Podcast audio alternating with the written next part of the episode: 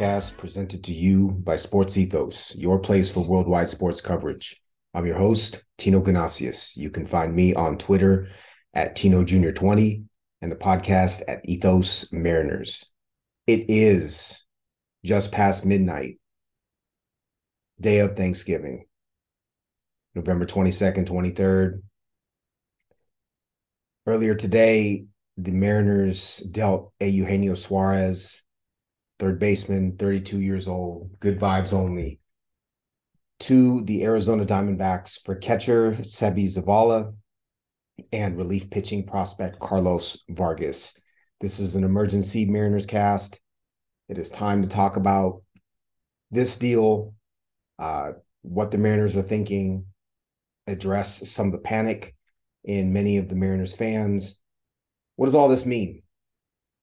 Eugenio Suarez was considered a core part of this Mariners team. Uh, certainly a leader in the clubhouse, very positive guy. Um, has historically hit for a ton of power. He hit 49 home runs in Cincinnati in 2019. Um, did not do that as a Mariner. Admittedly, did have a 130 WRC plus season in 2022.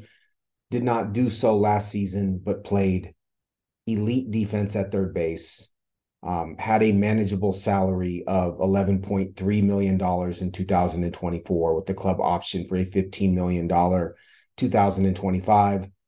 And yet the Mariners traded him and basically traded him to the Diamondbacks for pocket lint and a stick of gum. I love this trade. Not for the return, but for what it says about the Mariners' approach. We will get into it. We will talk about who Seby Zavala and Carlos Vargas are. We will talk about who Eugenio Suarez was for the Mariners last season.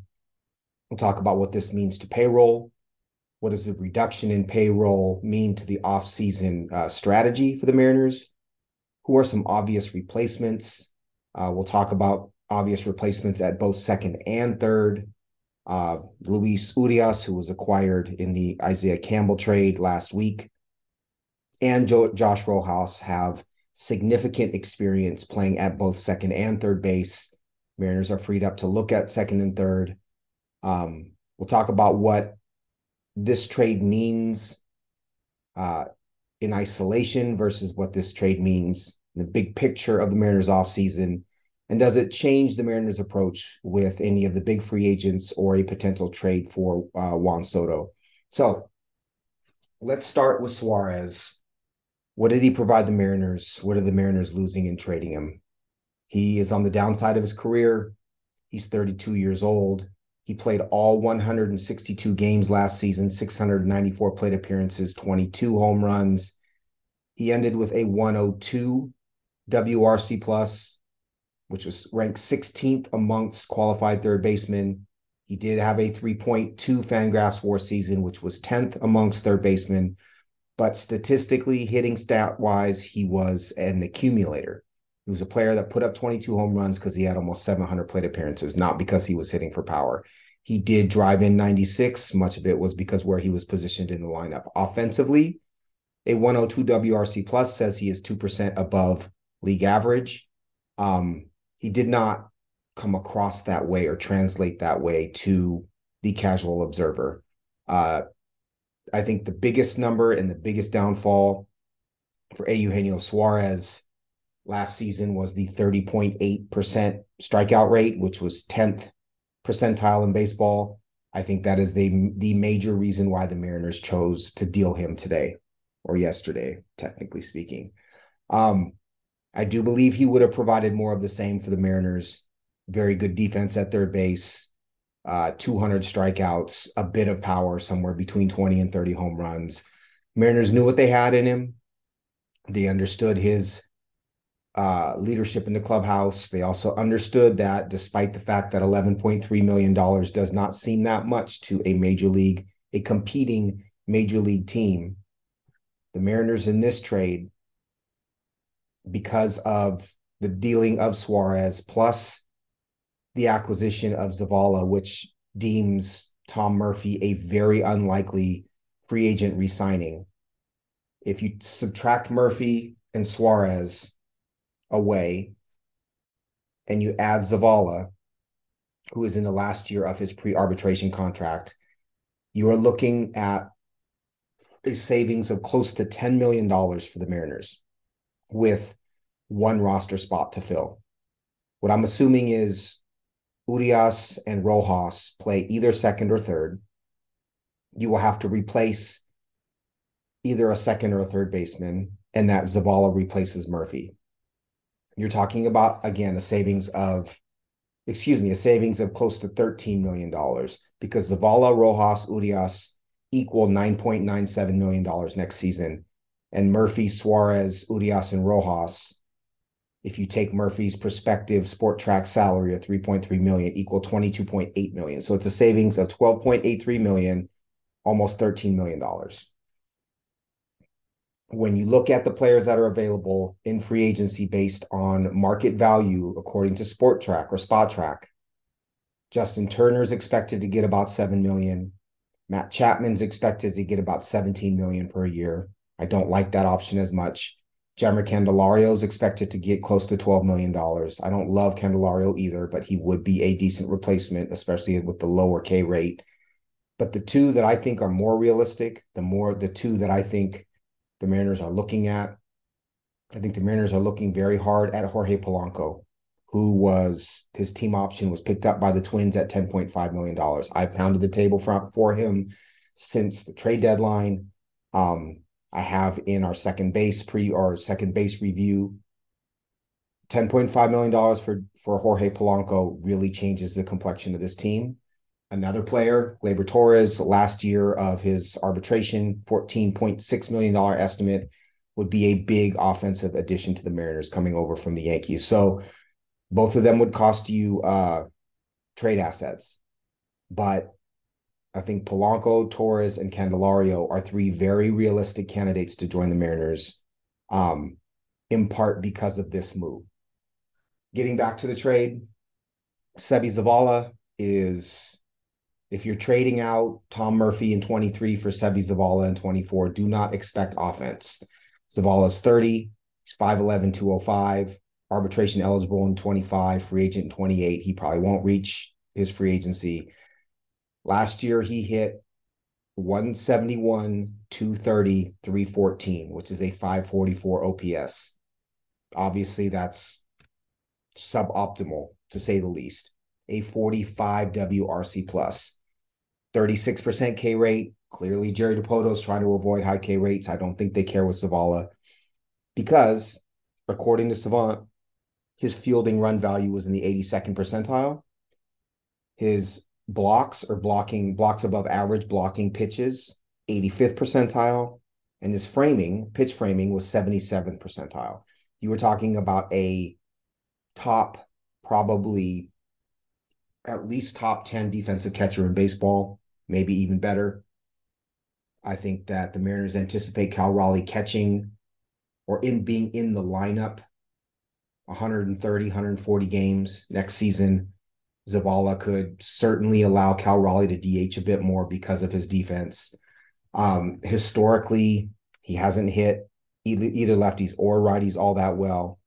Um, remember, the Mariners also made the trade with uh, with the Tampa Bay Rays to pick up a catcher as well. So I think he and Zavala will compete for that backup job.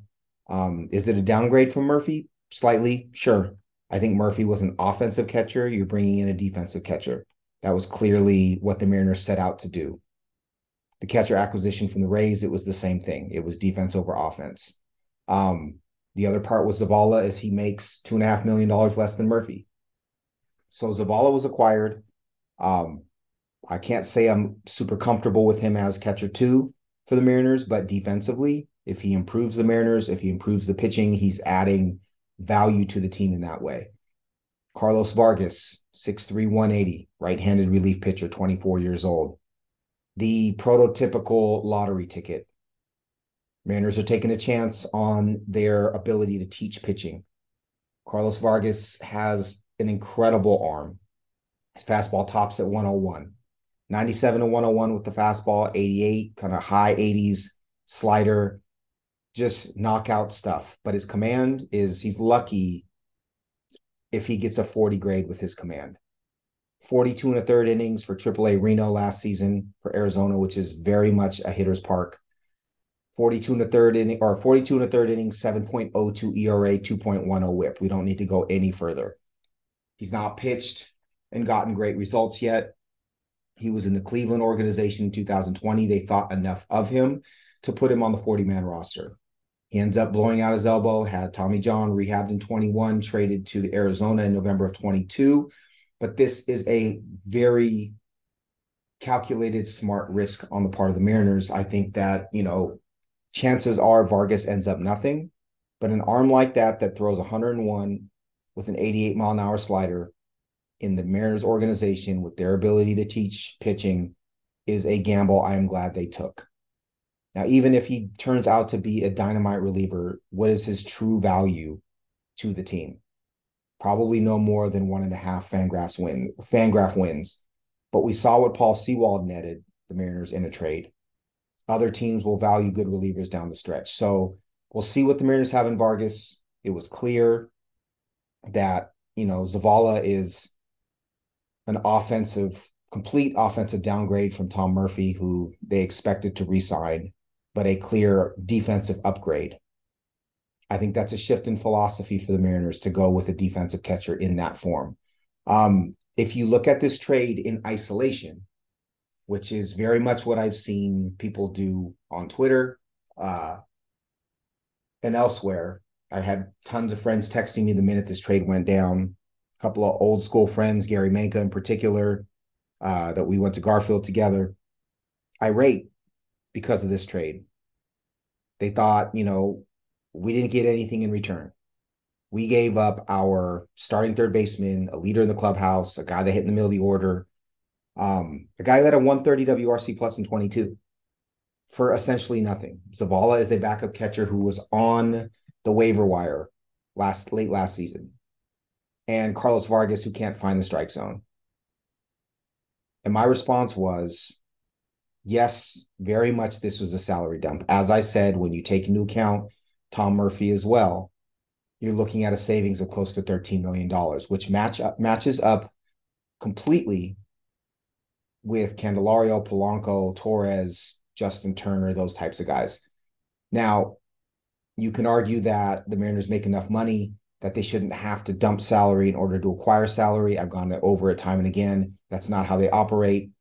Get the that expectation or that desire out of your head because that's not who they are. That's not who they are. They're not doing it. So yes, you look at this trade in isolation and you say it's a salary dump. What I say is it's an opportunity to acquire a regular like a Polanco, like a Torres, like a Candelario, who can be a difference maker in this lineup without acquiring a full time DH.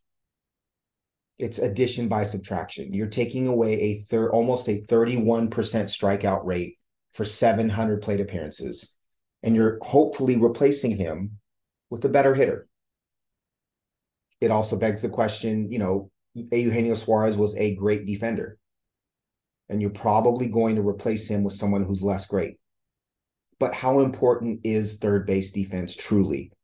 It's not as important as shortstop.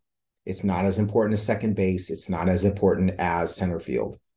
And with opening up third base, and because of the defensive versatility of Josh Rojas and Luis Urias, the Mariners front office now has the mobility and the capability to find the best fit at either second or third base. I like that. I think it opens up your options. I think it allows you to pursue, like I said, a Polanco or a Torres or a Candelario or a Turner, as opposed to one position or the other. So it's addition by subtraction.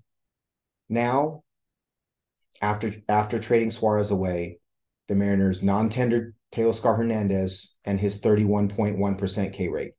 The Mariners traded away Eugenio Suarez and his 30.8% K rate. The Mariners are likely, very likely not re signing Tom Murphy and his 27.7% K rate.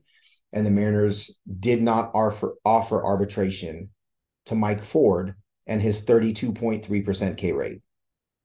That leaves Dylan Moore at 33.9% last season, Jared Kelenic at 31.7, and Cal Raleigh at 27.8. Those are the top three strikeout rates remaining of Mariners regulars. They did what they set out to do. They decided they were that strikeouts were killing the offense. And they said, no more strikeouts. We are going to do what we can to reduce that strikeout rate. And they did.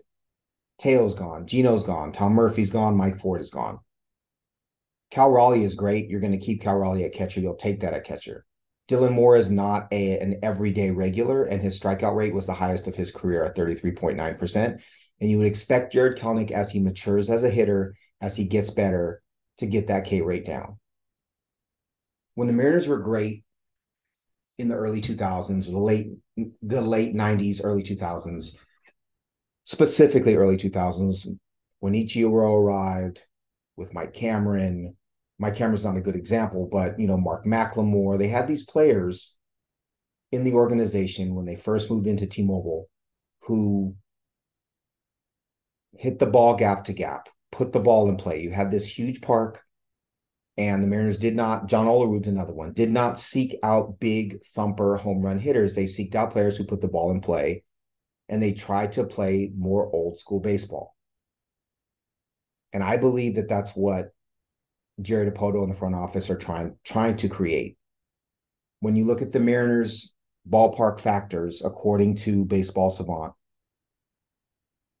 three years rolling, the Mariners' overall hitting or the overall hitting at T Mobile Park is a 92. What does that mean? It, it means that it is 8% more difficult to hit overall at T Mobile than it is any other park. Do you know where that ranks amongst the 32 Major League Baseball parks? 31st.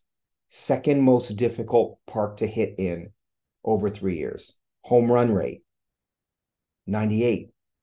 2% more difficult to hit a home run in T Mobile than the average Major League Park, 18th in baseball. Hits, just simple hits, 91, 9% more difficult to get a base hit at T Mobile than your average Major League Park, three years rolling. Second hardest park in baseball. So you've got a park that suppresses hits, that slightly suppresses home runs and is the second most difficult park to hit in offensively over the last three years. So when you strike out and you don't even give yourself a chance in this big park to get a base hit, base hits are valuable in this park. You got to get players who can hit the ball in the gaps. You got to put the ball in play and give yourself more opportunities for base hits there was too much striking out in the clutch by the Mariners. There was too much right-handed hitters chasing sliders way out of the zone. Gino, I'm talking to you. Tom Murphy, I'm talking to you. Certainly Teoscar, I'm talking to you. This gives the Mariners an opportunity to build an offense that puts the ball in play. This is what they did when they were successful. This is what they will do again, I believe. Again, I love it. So in isolation, sure, it's a salary dump, but it opens up an opportunity for an offensive regular who's going to be a different type of player than Eugenio Suarez. Yes, in isolation, it hurts. But as I said to my friend Gary today, judge this offseason, this Mariners offseason, judge Jerry Dipoto, judge this front office when spring training starts. No move is done in isolation. No move is done without anticipating what that next move might be, specifically when you create holes. When you look at something in isolation and you just talk about the return for that particular trade, it, you're not getting the big picture. You're not seeing the whole thing. You got to trust that there's a plan in place, right? You don't make a trade like this without a plan in place you probably don't make this trade without having a specific player in mind. Which brings us to the belief that the Mariners have significant interest in Yoshinobu Yamamoto, the right handed superstar pitcher from Japan, who was posted on November 20th. The belief is that the interest in Yamamoto is real by the Mariners. Jason Churchill said so today. I've seen it other places. Yamamoto fits the the mold of the Mariners type of pitchers. Yamamoto would allow the Mariners to deal a young pitcher for a bat. They are bidding against big, big dollars from both New York teams, from everywhere, right? It was it was said that more than half the teams in baseball made contact with Yamamoto once he was posted. But the rumor is also that he wants to stay on the West Coast. The Mariners have a long history with Japanese players, specifically Japanese pitchers. Iwakuma, Sasaki. Of course, you have Ichiro, Kenji Jojima. If Yamamoto decides he wants to come to Seattle and Seattle's willing to pay him, that is a huge coup, right? The Mariners all of a sudden have undisputably the best pitching rotation in baseball. I believe they already do, but you get Yamamoto, it looks different, right? The Mariners ownership may not allow the front office to formally submit a bid or an offer to any big free agent without freeing up some payroll first. They may not even allow it. And so the trade of Suarez and what I see as the freeing up of close to $13 million starts that ball rolling, right? So Yamamoto is real. The interest in Yamamoto is real. Put that out there. We'll see what happens. That's one domino. Shohei Ohtani is still a wild card. Nobody has any idea where Ohtani is going. Yes, the Dodgers are rumored as the favorite. Yes, I've seen that familiarity is very important to Shohei Ohtani.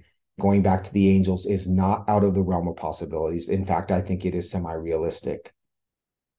But ownership may not have the green light to make a formal offer to Shohei Ohtani unless some money is freed up before making that offer. This would allow them to do that as well as I said, the Polanco, Candelario, Torres type of salaries are all in range now. The 10 to 15 million dollar players are in range now that you freed that money up. I also think that Juan Soto is a realistic trade candidate. I don't know if I love the idea of giving up big assets for Soto for one year because I don't think he's resigning here and I don't think the Mariners offer up that money. But if you're a basketball fan, you think about the impact that Kawhi Leonard had in Toronto the one year he was there when he won them a championship. Soto could do that here. He has that type of bat. And I think the his salary and what it would cost to bring him here for a year is more realistic now with the trade of a Eugenio Suarez.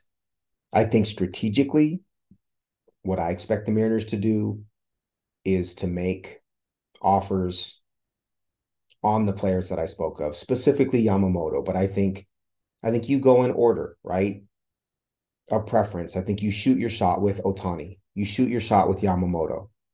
Shota Imanaga, the left-handed pitcher, 30-year-old left-handed pitcher from Japan, who has pitched very well but is not quite on the Yamamoto level, also is going to be posted. I think he is a realistic possibility for the Mariners. I like him. So, and you shoot your shot with those three. If you want to include Snell in there, you can. I don't think the Mariners are going after him. If you want to include Bellinger in that, you can. I don't think the Mariners are going after him. You want to include Matt Chapman in that because salary wise, he's going to command a big salary. You can do that too. I don't like him. I don't think the Mariners are going after him either. Jorge Soler. That's another one. I don't think he's commanding big money, but I think they shoot their shot with him now. Jung Hoo Lee left-handed bat coming from Korea. Fast, high average, not a ton of power, decent outfield defense, can play center field, probably better cast in in a corner. Um, I don't know if he's a great fit for the Mariners, given you have already have Kelenic, but I do think that there's a chance they go after him. Candelario is another one who's going to command a number of years and some money, but I think they shoot their shot with those guys now that they've freed up some money and freed up some space. And then if you strike out with the majority of those guys, then you move on to trade candidates like Polanco, like Torres, like we talked about previously. But I don't think it's out of the realm of possibilities. I do think the Mariners have a big move up their sleeve. I don't think they're going to reduce payroll in the way that they did and stay there. They're too, although I believe that the front office, for the most part, tunes out Twitter and tunes out the loud Mariners fans who are upset with the team. I don't think they're stupid enough after this the, the start of this offseason to deal away that kind of salary and not bring salary back. So again, this is this is a salary dump in isolation. This is a bad trade. I love the move if and when it means that the Mariners shoot their shot with these bigger free agents. And if they don't get one of those guys, they move on to a trade for someone like a Polanco or a Torres.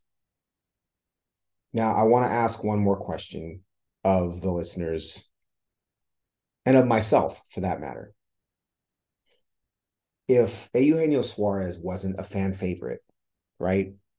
If he didn't have a great smile, if he wasn't, you know, good vibes only from day one, if he didn't have some of the clutch hits that he did, would you be up, upset about this trade? Would you still be as upset about this trade as you are now? The quick answer is no. I don't believe so. You're getting mad or pissed off about trading away, even no matter what you get back in return. You're getting mad about trading away a 102 WRC plus 32 year old third baseman who's getting paid $11.3 million in 24 and $15 million with the, as a club option in 25. He is a declining asset. His value is in decline. He had his best year as a Mariner in 22. He didn't come close to it in 23. His value is going down and he's not going to get better. He is 32 years old and he strikes out more than 90% of the batters in baseball, rate wise. The fact that you got something back for him says a lot. My buddy Gary asked me, Do you think the Mariners could have gotten more for him? I said, Absolutely not, because I think Jerry Dipoto would have waited. I don't think Dipoto is stupid enough to take the first offer.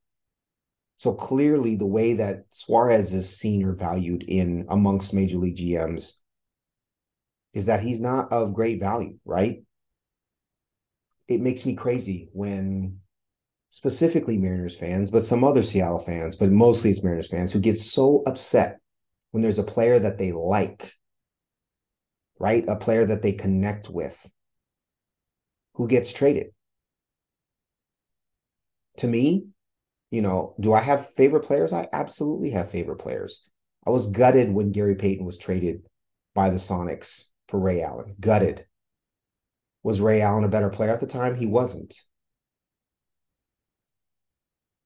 I try not to get sentimental about players, even when I like them. I like Suarez. I thought the Mariners would keep him. I'm glad they didn't because I think they would have been keeping him for the wrong reasons. And the fans that are upset because he got traded are not looking at the big picture. You're just not. And you can say you don't trust Jerry Dipoto and this front office. But as I said on the last Mariners cast, this is the same front office that signed Julio Rodriguez to a minimum $210 million deal and potentially 400 plus million dollars, who signed Robbie Ray off of a Cy Young year when he had a uh, left on base percentage of over 90%. It was clear that's not the true pitcher that he was. They still signed him to a five year deal worth over $100 million. They traded the assets in no- Noelvi Marte and Edwin Arroyo, amongst others, to the Reds to acquire Luis Castillo at the deadline, and then they re-signed him to a five-year deal worth over a hundred million dollars. So to say that this team doesn't spend, to say that this team is unwilling to go after big free agents, is erroneous. It's wrong. They might be a little bit cutthroat. They might not care as much of what the team thinks. And that might be a mistake at times. Trading Suarez might be a mistake from a clubhouse standpoint. I don't know. I don't believe in that stuff as much as most people do, but he clearly had an impact in the clubhouse. But I like the trade. You got to think about it in in the big picture versus in isolation. Freeing up salary allows the Mariners to go after these guys in a much stronger manner than they would otherwise. Again, you may think that this team should just spend because they make money. But that might not be how they want to operate. And if they don't, that's their prerogative. That's their prerogative. They own the team. If they told the front office, you must free up salary to be able to offer salary to these other guys, then that's what you have to do. You can't go against what your employer tells you just because you feel like it. And the reality is, it's not our money, it's theirs. And this is not the New York Mets. This is not Steve Cohen. This is not the New York Yankees. This is not the Los Angeles Dodgers. This is the Seattle Mariners. And Dipoto is doing the best that he can, in my opinion. I'm not looking for instant gratification in this offseason. I'm not looking for the Mariners to blow me away. I do want to see them in contention for a lot of these top names. I think it's malpractice if you don't make an offer to Ohtani. I think it's malpractice if you don't make an offer to Yamamoto, Imanaga, Soler. But I don't think it's their fault necessarily if these players don't sign here. They also have agency to sign wherever they want to. What you can do is acquire players with team control, right? and have them be here and see how special of an environment and as special of a team and a town and a ballpark and a clubhouse as this is. It's kind of what happened with Julio. It's kind of what you would be gambling with with Soto, although I think that's a gamble that's not necessarily worth taking. But I like the trade. I like the trade. I love the impact it has on the Mariners in terms of freeing up money. I think it's smart. I think you're seeing them go in a direction of prioritizing some other stuff in terms of contact rate, right? I like the gamble with Carlos Vargas because the Mariners are so great at teaching pitching. I like the acknowledgement of Cal Raleigh as a 130, 140 game player, getting a defensive catcher to sit in for him so he can DH a little bit. I think that's smart. I think that's super smart. I'm excited. I saw this trade. I was shocked that they dealt Suarez. I did not expect it. I know it was in the rumor mill. I didn't expect it. When I saw the return, I understood the return wasn't great. I also understood what the reaction was going to be from Gary, from my buddy Gary, and from Twitter and from everywhere. Check with me when spring training starts if the Mariners are starting Ryan Bliss at second and they're starting, you know, Josh Rojas at third and Luis Urias is playing both places and Dylan Moore is the other backup or Jose Caballero is the other backup or Sam Haggerty's the other backup, then yes, we have the right to be frustrated. We have the right to be angry. That's not what's going to happen. I will eat my words if that's what happens. I'm excited. I can't wait for the next domino to drop. I do expect the Mariners to make a big signing. I don't think Jorge Soler is a big signing. I think it's a big deal, but I don't think it's a big signing. I expect the Mariners to be in on Imanaga, on Yamamoto. And it wouldn't completely shock me if the Mariners signed Shohei Ohtani. But I like the direction this team is going. I like the idea of high contact or higher contact, not Cleveland Guardian style, no base hits, but putting the ball in play all the time. More impact the ball, but don't strike out, right? And they're doing what they said they were going to do. I appreciate that too. That's it. That's my rant. That's my A. Eugenio Suarez. Goodbye, A. Eugenio Suarez. Hello, Seby Zavala and Carlos Vargas podcast. Um, I will do these on occasion, specifically when the Mariners make bigger moves. Um, again, super excited to see what's next. You got to love the off season. You got to love the hot stove. I expect it to heat up quite a bit more. Uh, this was Mariners cast number 107 or 108, I believe. It is now one o'clock in the morning before Thanksgiving. Uh, enjoy your turkey enjoy your wine, enjoy the Seahawks. If you didn't check it out already, uh, Candace will post the latest Seahawks 360 from Ethos Seahawks. Um, we talked about, previewed the 49ers game coming up tomorrow or tonight. Uh, this is a lot of fun. Seattle sports are a lot of fun. I know we can be uh, a little bit negative at times, a little bit scared at times, but Mariners are going to eventually get a World Series. They have to. And again, I love the move tonight. I think it's smart, or today, I think it's smart. I think it's calculated. I think it takes guts to make a move like this. You can't look at it in isolation. You got to look at it in the big picture, and we'll see what happens next. Thank you for listening.